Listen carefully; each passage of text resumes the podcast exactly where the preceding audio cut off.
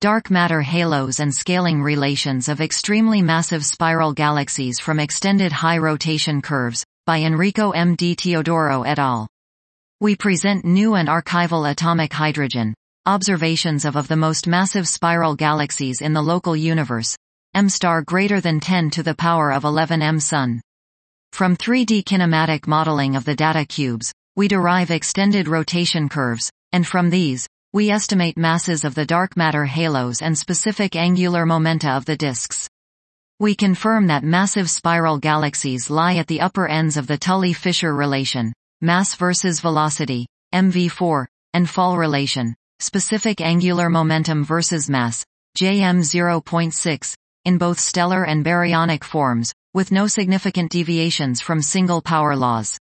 We study the connections between baryons and dark matter through the stellar, and baryon, to halo ratios of mass Fm is defined as m star, mh and specific angular momentum Fj is defined as j star, jh and Fj.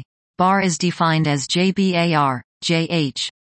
Combining our sample with others from the literature for less massive disk-dominated galaxies, we find that Fm rises monotonically with m star and mh, instead of the inverted U-shaped FM for spheroid-dominated galaxies, while Fj and Fj bar are essentially constant near unity over four decades in mass.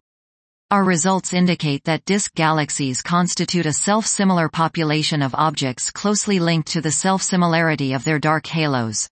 This picture is reminiscent of early analytical models of galaxy formation wherein disks grow by relatively smooth and gradual inflow, isolated from disruptive events such as major mergers and strong AGN feedback, in contrast to the more chaotic growth of spheroids.